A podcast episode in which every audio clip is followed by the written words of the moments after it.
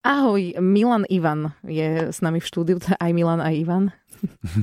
Ahoj Táňa, pozdravujem všetkých poslucháčov. Ja som Milana stretla u lekárky a Milan tam bol s takým pánom, ktorý teda bol zjavne inonárodného e, čínskeho pôvodu. A som to tak celé sledovala, čo sa tam deje a vyrozumela som z toho, že ty si taký, taký tlmočník. Áno, som tlmočník, mám e, zákazníkov hlavne z biznis sféry a keď ochorejú, tak im poskytneme takýto servis, že ich zoberiem k lekárovi a pomôžem im sa dostať do normálu ty chodevaš s nimi aj na iné miesta, akože nie len k lekárovi, ale povedzme, neviem, si to vôbec predstaviť, akože je to také, že celý deň si povedzme s nimi, keď potrebujú niečo vybavovať? Áno, moji zákazníci sú hlavne biznismeni, a potom sú to vládne delegácie.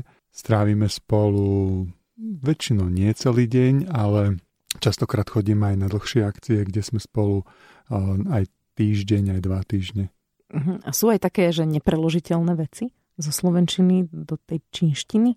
Tak my po tých 25 rokoch uh, si nepripustíme, že existuje niečo nepreložiteľné a všetko vždy nejakým spôsobom preložíme, ale sú veci, ktoré sú ťažko preložiteľné, ktorý sa musím opýtať 2-3 krát, a prípadne to nejak napísať do čínskych znakov a potom sa to vyjasní. Lebo nám to je také dosť podobné, nám to príde, že len trošku zmeníš intonáciu a už je to vlastne iné slovo.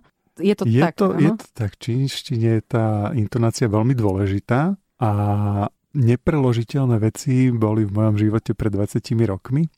Vtedy bolo veľmi veľa vecí nepreložiteľných z čínštiny a dneska je to mnoho lepšie a dokážem veľmi fajn a plynule prekladať tento jazyk. Dobre, ale už sa ti určite stalo, že si urobil možno nejakú chybu, že si niečo zle preložil. Tak to, čo sa týka chyb v živote, tak ono je to tak, že pokiaľ niekto nerobí chyby, tak eh, potom nič nerobí. Aj to sú tí ľudia, ktorí nerobia chyby. Každý človek rastie eh, s chybami a hlavne na začiatku robí tých chyb strašne veľa a problém nastáva vtedy, pokiaľ človek e, po sebe tie chyby neopravuje. To je mm. problém. Robiť samotné chyby určite nie. Takže, e, ako som hovoril, keď som sa učil, začal učiť po čínsky, tých chyb bolo obrovské, obrovské množstvo. Môžem povedať nejaký zaujímavý príbeh mm. aj teraz z, tejto, z tohto obdobia. Spomínam si, že som študoval v Pekingu na vysokej škole požda telekomunikácií v Centre pre výuku čínskeho jazyka cudzincov. Mal som mladú, veľmi príjemnú učiteľku, ktorú sme mali všetci radi. Študentov tam bolo zo zahraničia viacej. Moji študenti boli Korejci a Japonci. Ja som tam bol jediný biely človek. A mal som to ťažšie, lebo moji spolužiaci vedeli veľmi dobre všetky čínske znaky a ja som nevedel vôbec nič. Mm. Jedného dňa som sa vracal z triedy preč a Stol som na schodoch a chcel sa niečo spýtať učiteľky a zakričal som mňou Laoš, ja veni. A ona sa usmiala a, pýtal sa, a, a spýtala sa ma, milé, niao ven woma? A ja som si myslel, že opakuje moju otázku a pýta sa ma, že Milan, ty sa ma chceš niečo spýtať? Ja som len pritakal hlavou, že áno, áno. A ona sa, ona sa usmievala a hovorí, že vieš, čo si sa ma opýtal, Milan? Ja, že nie, ja si myslím, že som sa opýtal, že sa chcem niečo opýtať. A ona mi na to že ty sa ma opýtal, že ti ma môžeš poboskať. Oh. Takže to, bolo, to bola veľmi taká príjemná, úsmevná chyba. Krásna. Dobre, ale z toho asi nevznikol vzťah. Ja tu vidím nejaké fotky si priniesol. A vzťah máš, ty máš priateľku, teda manželku a požiadal si ju o ruku priamo v Číne. Prečo v Číne? Mám manželku, úžasnú partnerku, dlhoročnú, ktorá ma sprevádza mojim životom. A my sme sa zasnúbili v Číne. Moja manželka ma bola pozrieť na služobnej ceste.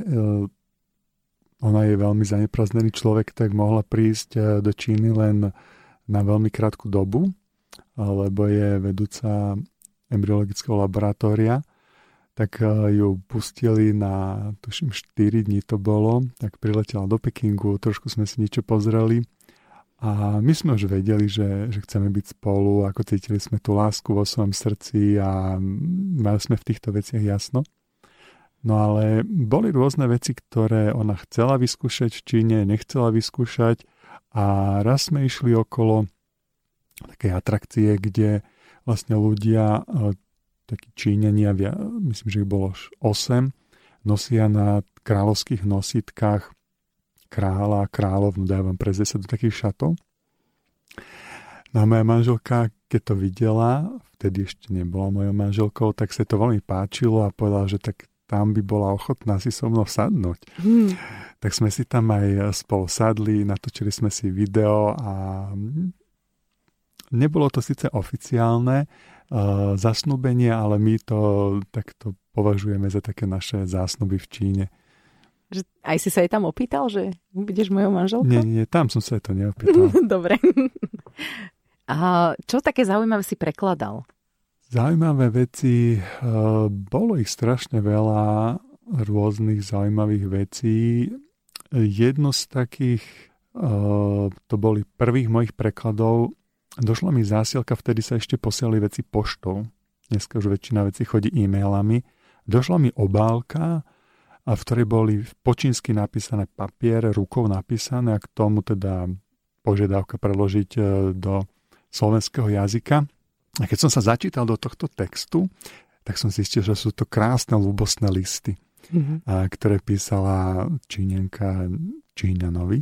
A samozrejme, takže to bolo tiež veľmi akože také ojedinálne zaujímavé prekladanie pre mňa. Som to preložil do Slovenčiny, zase som to šupol do obálky a poslal tam, odkiaľ to prišlo. Keď by sme sa my, takí bežní smrteľníci, chceli dostať do Číny, čo by si nám odporučil, že toto určite si chodte pozrieť, alebo sem určite chodte? je taká atrakcia, je toho veľa, čo si ľudia nájdú možno sami o Číne, mm-hmm. ale ja by som chcel povedať takú vec, čo si nie každý hneď zistí o tej Číne. A je taká pikoška, ktorú by som možno doporučil dobrodružom, dobrodružným ľuďom alebo rodinám si pridať do svojho programu. Je to maličký ostrov, ktorý sa nachádza na úplnom juhu Číny, uh, v, pri Chainane. Chainan je veľký ostrov, veľmi známe čínske letovisko a vedľa neho sa nachádza taký maličký ostrovček, ktorý volajú Opičí ostrov, na ktorom žije 20 tisíc malých opičiek. Môžete sa tam, môžete sa tam dostať uh, veľmi ľahko z Chainanu a užiť si jedno príjemné popoludne. Ak máte deti, tak aj s nimi, s týmito hravými opicami. Ja viem, že oni sú také, že kradnú. To je pravda. Hej? Sú to beťarky, e, treba si trošku pozor dávať, ale výhoda je, že toto sú není tie veľké opice. Mm-hmm. Toto sú také maličké opičky, čiže e, je to fajn. Horšie to s tými väčšími opicami, lebo tie môžu byť, e, tie môžu byť agresívnejšie. Možno na čo si dať pozor v Číne? Také možno iné, iné zvyklosti, ako máme my tu na Slovensku a mohlo by to možno domácich uraziť? Číňania, Číňa, ja Číňanov roky vnímam ako ľudí, ľudí, ktorí sú k cudzincom veľmi, veľmi milí, veľmi dobrí. Samozrejme na druhej strane tam človek zažije aj prekvapenia na trhu, že u nás my, my sme v biznise a v obchode možno oproti Čínam trošku pozadu, že u nás ľudia sú veľmi extrémne konzervatívni a čo sa, čo sa obchodu týka, tak e, nejaké zjednávanie, handlovanie e, nie je v DNA nášho mhm. národa. Mm. Takže toto je niečo, s čím sa bude musieť každý Slovák uh, vysporiadať, mm-hmm. lebo sa tomu v Číne nevyhne.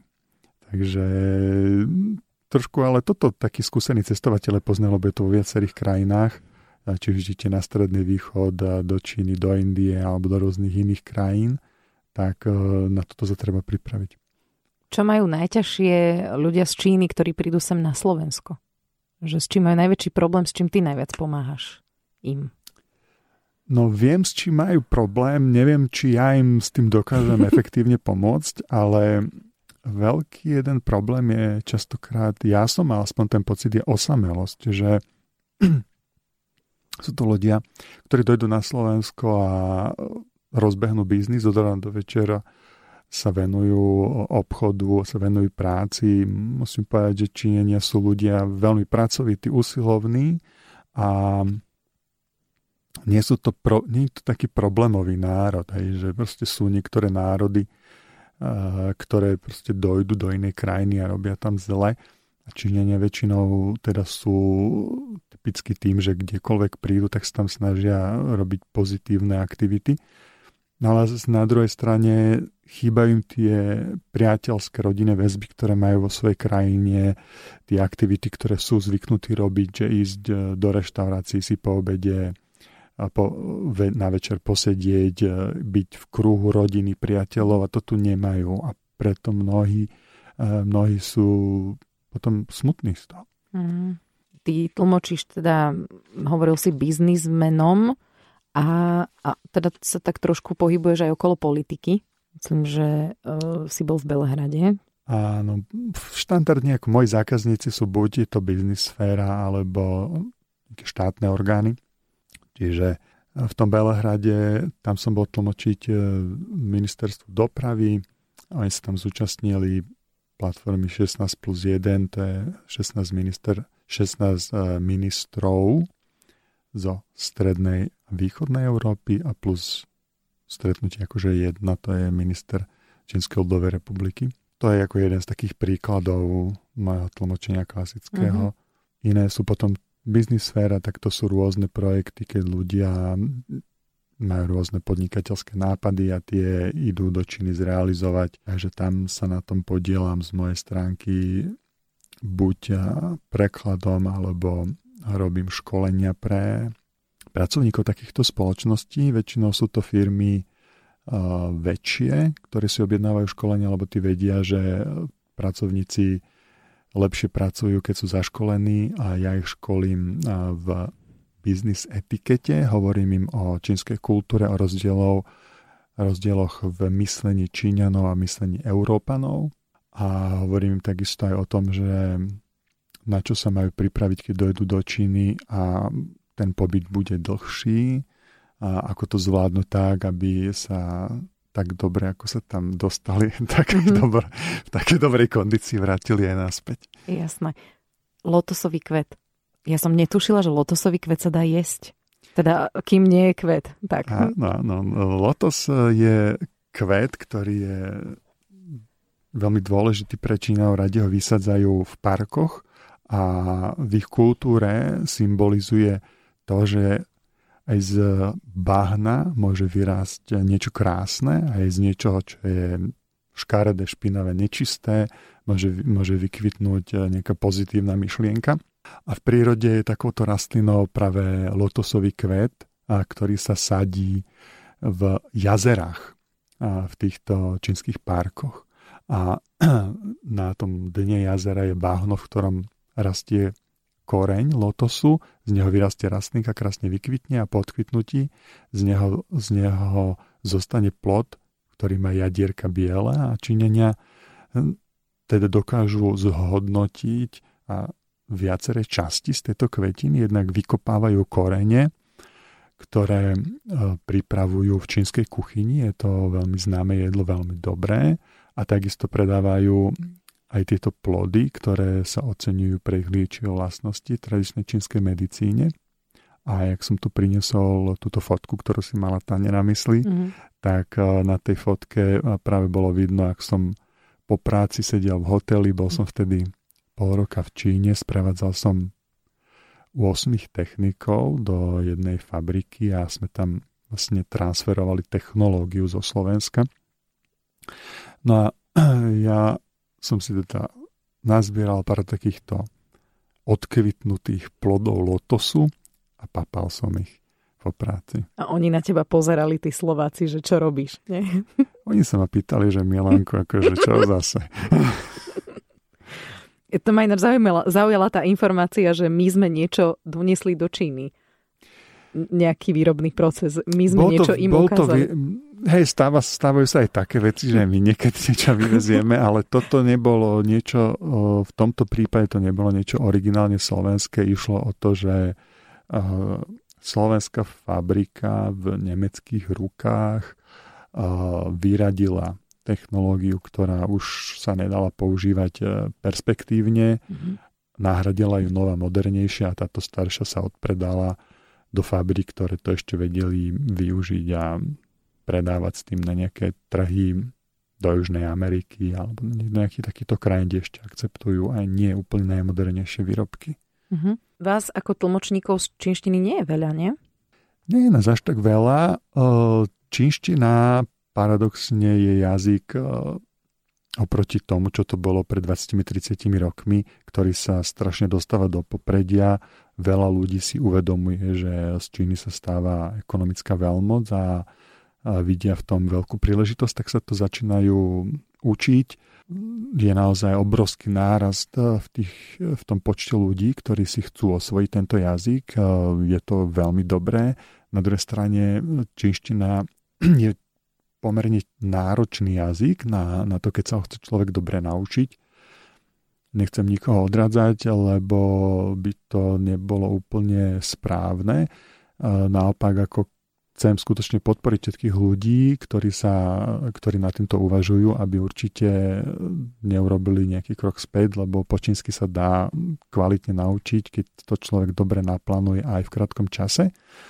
Ale tým, že keď človek chce ísť do hĺbky detálne a poriadne to urobiť, tak e, tých 10 rokov si musí na to pripraviť hej, minimálne. Mm. A prečo si sa ty rozhodol pre Čínu a čínštinu? No u mňa na počiatku tá myšlienka bola, ja som bol chalanisko, ktorý ešte za socíku chodil najprv na základnú a strednú školu a počas tohto obdobia som cvičil karate a bojové umenia. Bol taký môj sen, že wow, keby som raz išiel do Číny a našiel si tam pravého majstra, že by to bolo super. No a práve v tomto období, keď ja som mal 18 rokov, to bolo dva roky po 89. Tak veci sa už zmenili a dalo sa ísť von. Sice nikto nemal peniaze, ale odvaha bola veľká, tak som si kúpil lístok na vlak a transsibirskou magistrálou som sa pekne po dvoch týždňoch dostal do mesta Peking. Dva týždne vo vlaku, dobre. To je úplne iný príbeh asi. Hej, hej. 18-ročný chalan mimochodom. A ty, ty si šiel do Pekingu a ešte si nevedel vôbec po čínsky nič? Nevedel som nič, ja som horko ťažko vedel po anglicky vtedy. V tom období na Slovensku nebol jeden jediný Číňan. Nebola to ani ambasáda, lebo vtedy bolo Československo, čiže čínska ambasáda bola v Prahe. V Bratislave nikde tu nebol, nebol nikto z Číny. Čiže ja som musel cez nejakých kamarátov, priateľov ísť nájsť nejakých Čínov do Budapešti. tak som vycestoval do, de- do nedalekej Budapešti, našiel som tam dvoch Číňanov, som sa s nimi skamarátil. No a oni potom počase, som ich aj zavolal na Slovensku, boli tu, asi po dvoch týždňoch povedali, že oni sa chcú vrátiť do Číny. A že fakt, že, že počúvajte, že ja idem s vami, že môžem ísť.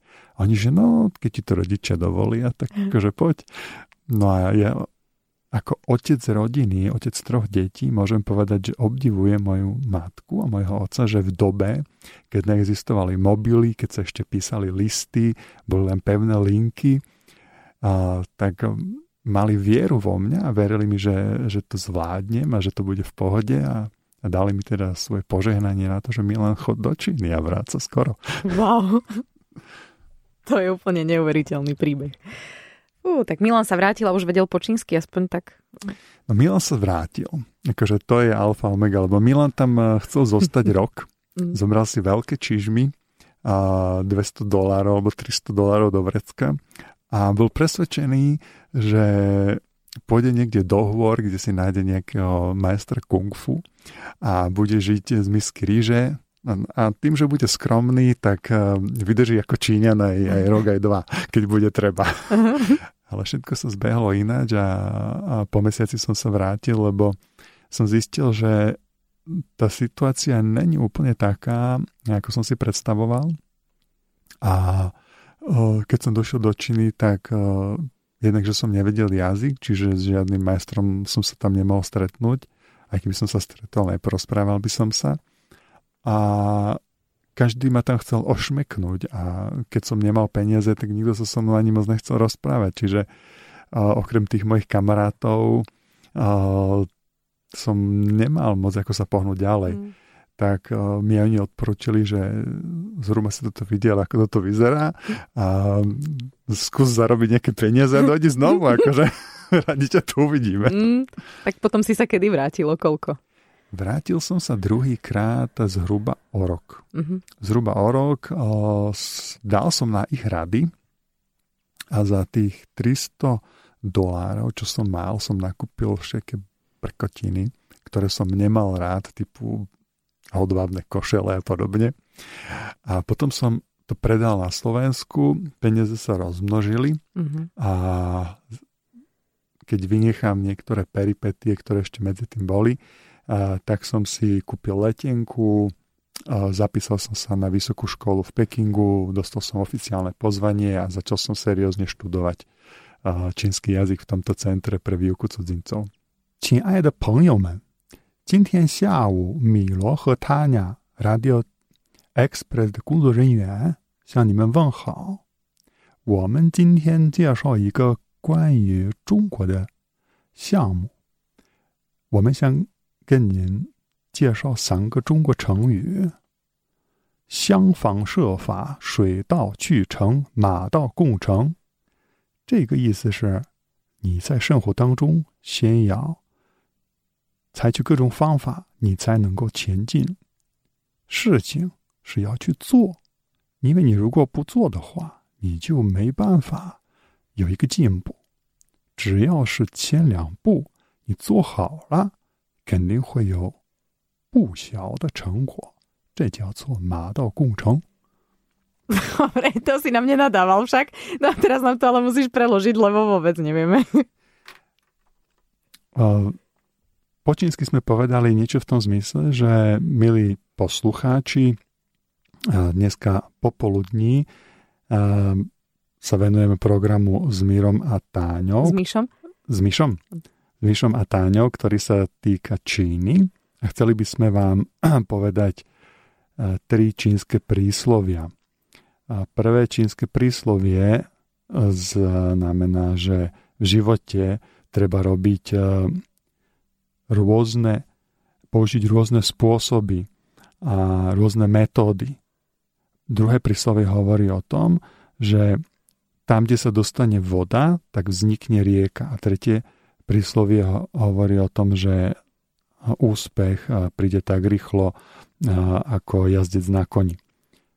Zmysel to má ten, že aj vy, keď sa chcete posunúť v živote, tak používate na to rôzne spôsoby a rôzne metódy. Druhý, druhé príslovie znamená to, že musíte do toho vložiť úsilie. A akékoľvek úsilie do toho vložíte, tak ono prinesie postupne ten svoj efekt. To je ako keď zaprší, niekde sa prilije voda a len tým, že tam dojde voda, tak z nej vznikne rieka automaticky. Tretie príslovie hovorí o tom, že úspech v živote sa častokrát dostaví ako jazdec na koni. Príde rýchlo a neočakávanie, ale predchádza tomu vždycky krok číslo 1 a 2, že tam musí byť aj vložené nejaké úsilie. Výborné. Ďakujeme veľmi pekne. Není Ďakujem krásne aj za to, že si prišiel.